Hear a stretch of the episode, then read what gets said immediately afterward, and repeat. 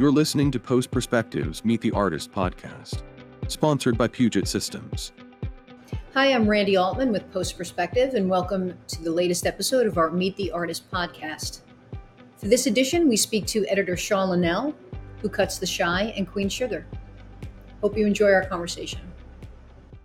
So, Sean, thank you for joining us today on our Meet the Artist podcast.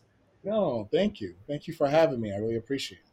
So, so let's let's talk a little bit about. So, for people that that don't know you, um, you are an episodic TV editor. Uh, yes, I'm a scripted television, episodic television editor. Yes. Yeah. So you're working on a couple of different shows. Um, I know that you worked on The Chi. Uh, yes. Uh, yes, Yeah. two seasons of The Chi, and I worked uh, as an editor one season on Queen Sugar. Okay. Now, um, let's just start about talk about your path first. Um, how did you get into editing? Did you study in school? Were you were you self taught? What was your uh, what led you here? Okay, so I guess from the beginning, if I go all the way back, it would probably start in high school. In high school, I uh, and okay, so I was I was heading to my senior year, and I was trying to apply to colleges. I used to be a, a my uncle used to uh, sing. He used to be a touring singer, and I was trying to. Um, I was influenced by him to become a songwriter. So there was an NAACP program for uh, for the arts, and the songwriting part was closed, but the uh, the filmmaking part was open. So I, I applied to um, to the filmmaking portion, and I did a short video on on homelessness in the subway, and I for the NAACP ACT-SO Awards, I I won like a silver medal and a bronze medal and and a couple of hundred bucks to uh, and also that helped me when I was looking at colleges. So I'm, I was thinking, well, maybe I have something here with the filmmaking. Uh, during that time in New York City, there were a couple of uh, community centers. Um, Geoffrey Canada had a, or he still has a community center. Now it's called the Harlem Children's Zone. At the time, it was called um, Rise and Shine under the Rheedlen Center for Children and Families, and they had a um, a video component in which two things happened. High school kids were able to write, shoot, and edit their own material. We had a show called uh, Fried Ice Cubes that came on uh, public access, and that was the beginning of the editing process. So during that time, I learned a lot from Laura Varal in terms of editing and cutting, and we spend so many hours working on the, this content. And uh, eventually, I was thinking, well, you know, filmmaking is is where I would like to, you know, head. My, all my mother cared about was like just get a college degree. That was kind of the old school point of view. So the School of Visual Arts in New York had a BFA program. So did Pratt. So did NYU, Columbia. I decided to go with the School of Visual Arts because their program, first year, you could get your hands on the camera. At the time, it was 16 millimeter and Hi8. And so I was already with Rise and Shine shooting, editing. So I wanted to keep that momentum going. So that's why I chose the School of Visual Arts. Now, while I was at the School of Visual Arts, every year there was some level of, of filmmaking um, editing education. The first year, we just watched classic films going as far back as the 20s on film. And then our professor would talk about, you know, the film, the filmmaker's way of thinking, their process. And then as the years went by, then there was film theory. And so the, our professors would break down why you make a cut, why should you cut, what are what are the we would study the masters like Stanley Kubrick and Martin Scorsese. Then um, for those that wanted to have a more serious look at editing, we had I had at least two to three years uh, of of just film editing. So we would um, at the time would use a mov- moviola. We would take old films and then we would just splice and, and cut stuff together. We would cut short scenes, and then we would present them in the class, and then we would also explain why we cut it a certain way. And so that's where I really started to learn I would say from the aspect of just the aesthetics and the psychology behind making cuts and why would you cut. And from that point on, also the community center work, whatever short films I was working on, whether it was my own or someone else, I was always cutting and I enjoyed being in a dark room, just myself alone with the footage, whether it was reel to reel, three quarter inch, or it was actual um, moviola. When my senior year, we started working on the Steenbeck. So, Wow. so, So- so really, so you you really got into the nitty gritty of actually cutting film. How how did that translate to what you work on now? Like I'm assuming a media composer. Do you feel like you have a leg up because you you cut on a moviola and a, and a er, early on? How did that help you? Well, absolutely, because you know I've already trained my brain to work in that way. I think with the moviola and with the Steenbeck, you know, you can't, you don't have as many options. Like whatever your material that you have, you have to work with that material. Versus with Avid, you could go back and just recut over and over. Uh, it, it's fast, and versus like whatever material you have, if you have to redo that at the time, if it was if it was a, a project I was working on for school, we would use the tape um, perforations versus the if it's our final cut or if we have an interpositive whatever, we'll use the uh, the the actual cement. So I could just I would have to pull off the tape and find it go go through the bin and find another another clip I think that would might work and then I have to watch it. And then if it doesn't if it's not smooth, I have to go back. When I could do that in a matter of, you know, fraction of seconds with Avid. So it, it definitely um I, I think having that experience definitely gives me obviously a leg up once I learn the computer software versus the hands-on analog stuff. But your but does your mind still work the way the more you know with the with the moviola way, like the cutting of the film way? Is do you find that when you sit down with a new project, your thought process might be different than someone that trained only on Media Composer or Premiere? I would say um no, not necessarily. I, I it was so long ago. Like I got out of school in the late nineties. And so when I got into the work actually my senior year was when Avid was introduced as as you know, as a possibility that you could take. So it wasn't until I got into the workforce that I had to use I had to use I had to learn how to use Avid, then I had to learn these skills and before I, before I, some of those earlier years, I was using Final Cut Pro, and then Sure. when I started working on professional projects, I was using Avid.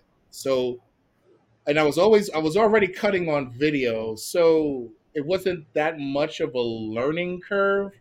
But I would say, in terms of, in terms of a leg up, definitely everything I learned in terms of psychology and film theory and why you make a cut, why would you hold on to something, and then in terms of just filmmaking, you know, the setups, you know, starting from a wide or a long shot, and then the right moments within the scene or the story to cut to a close up of a character, depending on what's going on in the scene that will that will instinctually you would want to see a close up of that person. So all of that, all of those things are still the same. But once I got into the chair, you know, I've already been it's already been instilled so many years, my own personal projects or whatever I've done before.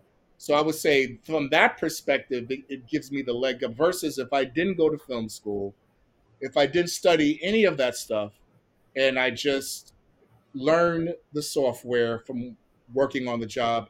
If I just learn whatever I could learn watching the editors I've worked with, I think things would be a, a little more different.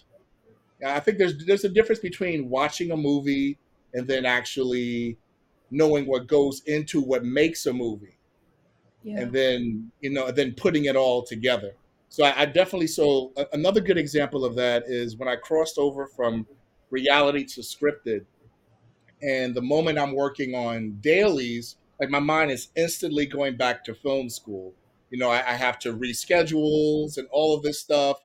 And I didn't have to do that while I was in while I was working in reality.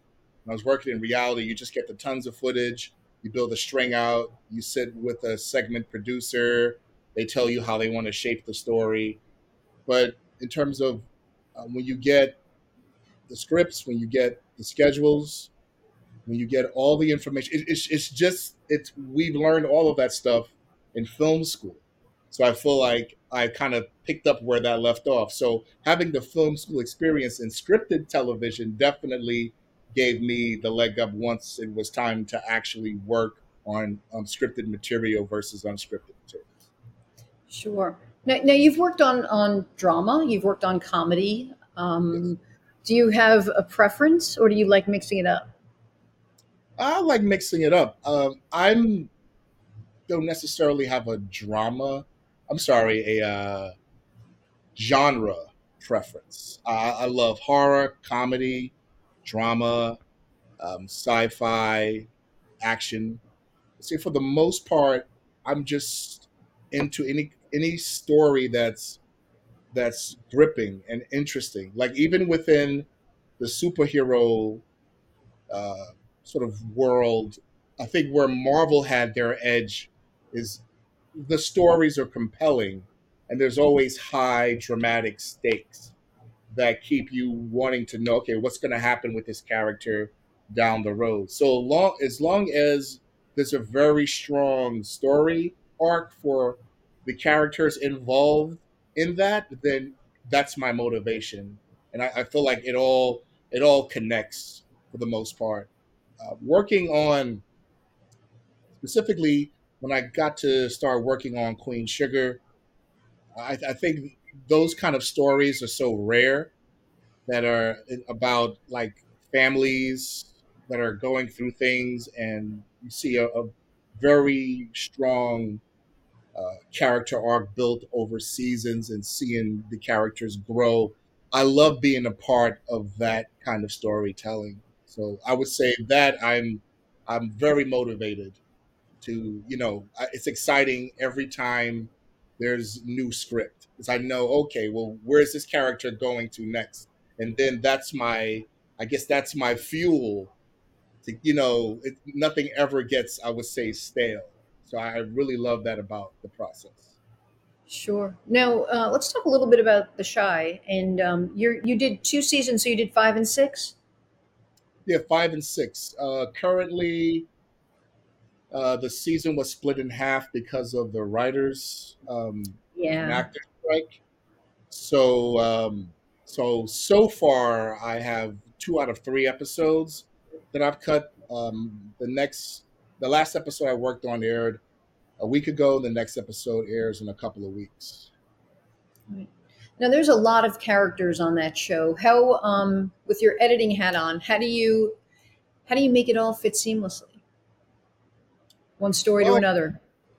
I would say it helps. Uh, three uh, season three, I was an assist on the show, and um, my editor Victoria Grimsley uh, let me cut some scenes and let me sit in with the directors on the scenes I've cut and the producers. So I got to know.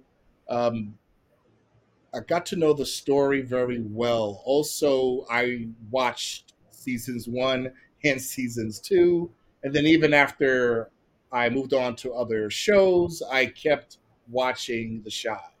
So yeah. I've seen every episode, so I'm familiar with the characters throughout their process. So I think that definitely gives me, and from that perspective, the leg up and the knowledge when there's a new episode coming out for a new season. Even when I'm in whenever I love the tone meetings because whenever I'm in the tone meetings, I always pick the writer's brains and the showrunner's brains to find out, well, you know, this happened in season two, and then this thing is about to happen coming up. You know, how is this gonna, you know, how how are we showing this progress and is what happened two seasons ago is the reason why this is happening now. So the more information I get, then I could I could have a, a deeper sensitivity to whatever is happening in the moment of that scene with that character having the background, and then I know how to, I would guess, for lack of a better way of saying this, milk the moment of um, whatever that character is going through. Because Sure. at this point, if it's season six, it's probably a very huge character arc. Like for for example, um, without giving any spoilers, there's one character we've seen go through some good times and some bad times, and we're sort of building up to a very important moment coming up this season. And so I know watching even what the other editors have done so far, leading up to my episode, and what I've seen in previous seasons, how to have a, a sensitive a sensitive heart towards showing this person's journey. So um so I'm I'm big into that even if I haven't worked on the show just doing my research so I Yeah. understand that I'm fully vested, you know, involved, you know. You're listening to Post Perspectives Meet the Artist podcast, sponsored by Puget Systems. And so you talked about being in the tone meetings. Um, what's it like working with the showrunners? I mean, how often are you guys in touch? What kind of notes do you get? Like, what's what's the typical process for you? Well, on the Chi, typically um I would say in terms of the tone meeting, I mean mainly the focus is trying to make sure that the director has everything the director needs right before the shoot. And they just leave sort of the floor open for anyone else in the room if they have any questions on how this is all going to come together. Sometimes they have some creative things they want to do differently filming wise and then they'll ask me well how will this look in the edit sean? What, how would you approach this? Or is this even possible in the edit? So i think that's very helpful to me uh, in that process during the tone meeting. In terms of notes usually um, when on the Chi once once the director turns over their cut where i'm usually working off of whatever the notes are coming from based the director's version of the show and i'm just working off the notes. Usually most of the notes have to deal with in my experience um, just trying to uh, maybe they may want an, another a different song than what we have or um, they may want the pacing a little faster or slower um, it, all- it all depends on the director because the director that they choose has their own style of filmmaking. And then sometimes, you know, the showrunner has the vision for the entire show for all seasons. So they know exactly how they may want certain things to uh, play out. Mhm. Also, um, sometimes um, there might just be some dialogue changes or some wording changes because the uh, particular show like The Chi, there is a African American vernacular that people that the cast might be used to versus how things might be written in the script. So I think sometimes we're trying to find, I guess, the balance of the two.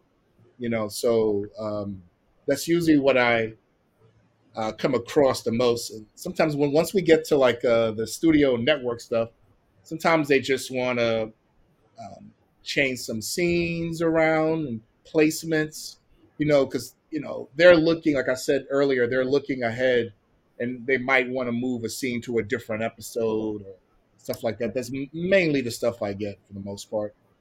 Right. Now you mentioned that you were an assistant editor and um, that the editor gave you scenes to cut. Did you find that to be a typical process on your way up? And do you also work with your AEs that way? Uh, yes, it, was definitely a, a typical process on my way up. I would say, uh, for the most part, it all depends on like the editor or how the show is going.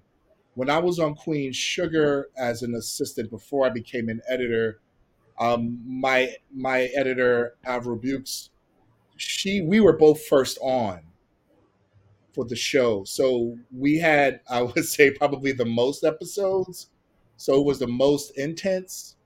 So um, I didn't get to cut as many scenes in that series. I did a lot of sound work and a lot of music work. And uh, I would say working with music in terms of going from an arc of how the character is experiencing something in that scene towards the end of the scene. It, it has it plays a very strong part of the story and knowing when to get the ball rolling, ramp it up, or maybe slowing things down. So I um on that show I did a lot of sound, music, stuff like that. Um, I would say the Chi is is where I did the most um, um, individual scene cutting. For the most part, even as an assist, you have to assemble and organize so many dailies and so much footage, and sometimes do string outs and even sometimes do like uh, rough edits of things. So I think um, definitely once I got all those tools, it, it wasn't it wasn't as hard for me backtracking to our, our earlier converse earlier part of our conversation because of all the work I've done editing the community centers, even the stuff I've I've done in film school. I, I already it was already and, and then my own independent projects I was already cutting, so it wasn't that much of a challenge. I think the only thing that that changed was just learning how to cut differently. Like for example, Queen Sugar has commercial breaks. So you so oftentimes you got to get that story arc um, that's for that particular act to end by that commercial break. And sometimes, depending on how it's written, there's a cliffhanger before that, and then how you come back. So those things like that, I did learn as an assistant editor, working on shows like how to achieve that. And then the Chi is a it's on Showtime, so there's no commercial breaks. So it's just like you're going wall to wall, seeing the scene. But if there's something really um, dramatic or traumatic happening, then I would have, I would break it up with, um, with just shots of the city, just stuff like that. If I if I need to like say, okay, here we're going from this moment to this moment, or perhaps we're going to a certain part of the city where where the next scene is happening, where the actors are that we haven't seen. But if something really heavy happened and we need a moment, then I will use the music. I will use all of those images to kind of give us sort of a downplay and bring into the next one. So those things, those kind of transitions, whether you're working on a show that has commercials or not commercials, those are definitely things I learned as an assistant um, on the job. Now, in terms of the actual like I was mentioning earlier, the psychology behind why you make an edit, you know, put, putting together the scenes, medium close up shots, like all that stuff I learned in film school. And I just had to learn how do you cut differently for TV versus film. I've, I've cut one or two indie films. Neither of them have seen the light of day. They're not on IMDb. So I've also done the long form. Sure. I hope that hope that answers your question. Though. No, it totally did, totally did. And I wanted to talk a little bit about mentorship and and um, you know giving back to to the community and and and how are you involved in in that?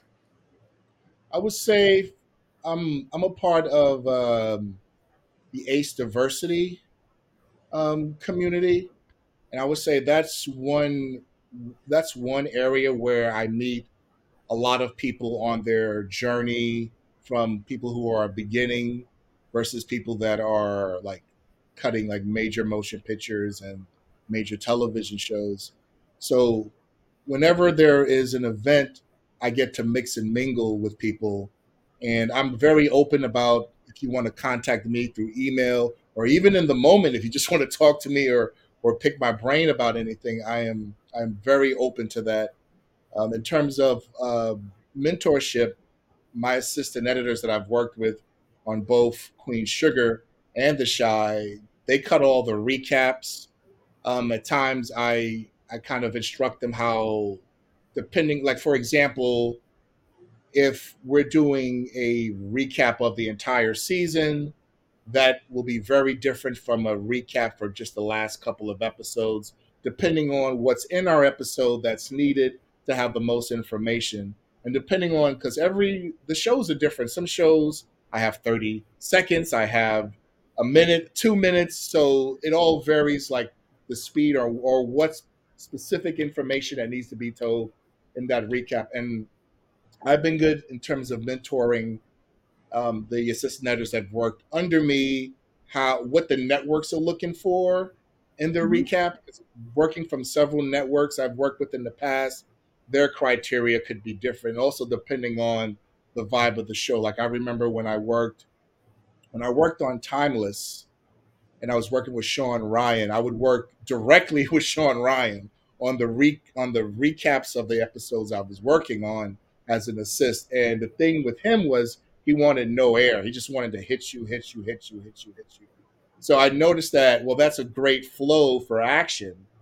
And when I I applied that same knowledge when I was assisting on the Chi three seasons ago, Showtime loved that same kind of flow when it came to an episode that we had a lot of action or a lot of big things happening. So I try to pass that knowledge down. Um, whatever, or if anyone had any questions or needed some help, um, I would definitely step in and try my best to sort of do both.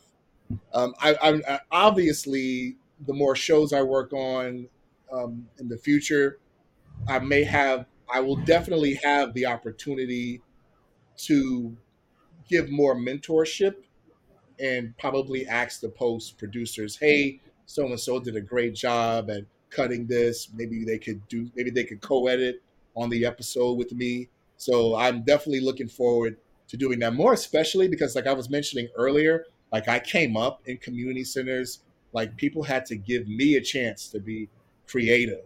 And then even coming out of film school, starting as a logger, then transcriber. Then I would come on the weekends sometimes when I was on Survivor and help out the AEs, and they would tell my boss. And then eventually my boss bumped me up to digitizer on Survivor. So I definitely want to give back to the people that have helped me out, you know? Absolutely. Sean, before I let you go, have uh, anything I haven't asked that you feel is important? Oh, uh, any tips for for people coming up? Oh yes. Uh, so yes, that's that's a great question. So there are there are so many different areas in terms of like, okay, for one, it's okay to start out and not know what you want to do because there's so many places where you could find your way. Like for example, when I started out um, in uh, in the business, I was an intern on the Chris Rock show. Then I was a PA at MTV, and I, you know, working as a PA on set was fun when I was young, but as I got older, I I I really enjoyed working in you know the dark room of editing. So I felt like okay, well let me let me try that realm, and it worked out for me, and I really love taking that path. There's so many paths that you could take, and I've seen people like switch from editor to producer or producer to um, doing something else. So I would say, like, um, sky's the limit. Um, also, I would say, but a lot of people don't. I know a lot of editors are shy. Um, they like just being alone with the footage, not being on a set, not having yeah. to interact with so many people. However, I would say the television industry is a very social industry. So if you could break out of that and just try to go out to events, meet people, that's where you'll most likely get your next job. Now, you know, work really hard, study your craft. The producers that you work with, they will, if they have something else coming up, they love to keep their teams together. You're available, they'll roll you over. But you could be on the same show and the same team if that show is extremely successful. And then let's say after 10 seasons, it's over but you don't know anyone but that team. What if that team disbands? You won't have any connections. So it's very important that you go out to all of these. There's so many events. Uh, the Television Academy has events. ACE has events. Once you, this here's something that I that I did when I was first getting started. That you know, if if, if I meet one person that invites me to an event, I will stay with that person. Usually they'll inter, they'll introduce me to other people that will come into the circle. And then I'll talk to them. And then at the next event, I might see one or two people that I know. And then it just snowballs. And then eventually you keep going to these events, you will see the same people. And then it snowballs. And then eventually you'll work on projects and you'll see names. Oh, hey, I know that editor. Oh, I, and then you'll see it. Then you'll see your peers move up and grow. And then all of a sudden, now you're a part of like a family, like a community. And then it just makes things a lot easier when you're trying to network because you'll be familiar, there'll be familiar faces. So I would say the socializing portion is the most important, along with you working on your creativity and your craft and your technical knowledge of the software that's required for your job. Very cool. Sean, thank you so much for taking the time. I really appreciate it. Oh, thank you so much for interviewing me and giving me the opportunity to share um, my knowledge or anything that I've I've done. So, like I've mentioned, since I've came up in community centers, I have a community mindset. Even on my own, I've gone to the writers and the actors picket lines. I've done volunteer work at Food Drive with the with the MPTF. Like I, I still have that built in me, and that's that's how I was raised. That's how I've, I've came up, and that's how I would like to continue to work and, and involve myself in what's going on in entertainment industry. That's very cool. Very cool. Thank you for listening to Post Perspectives Meet the Artist podcast, sponsored by Puget Systems. For more information, please visit pugetsystems.com.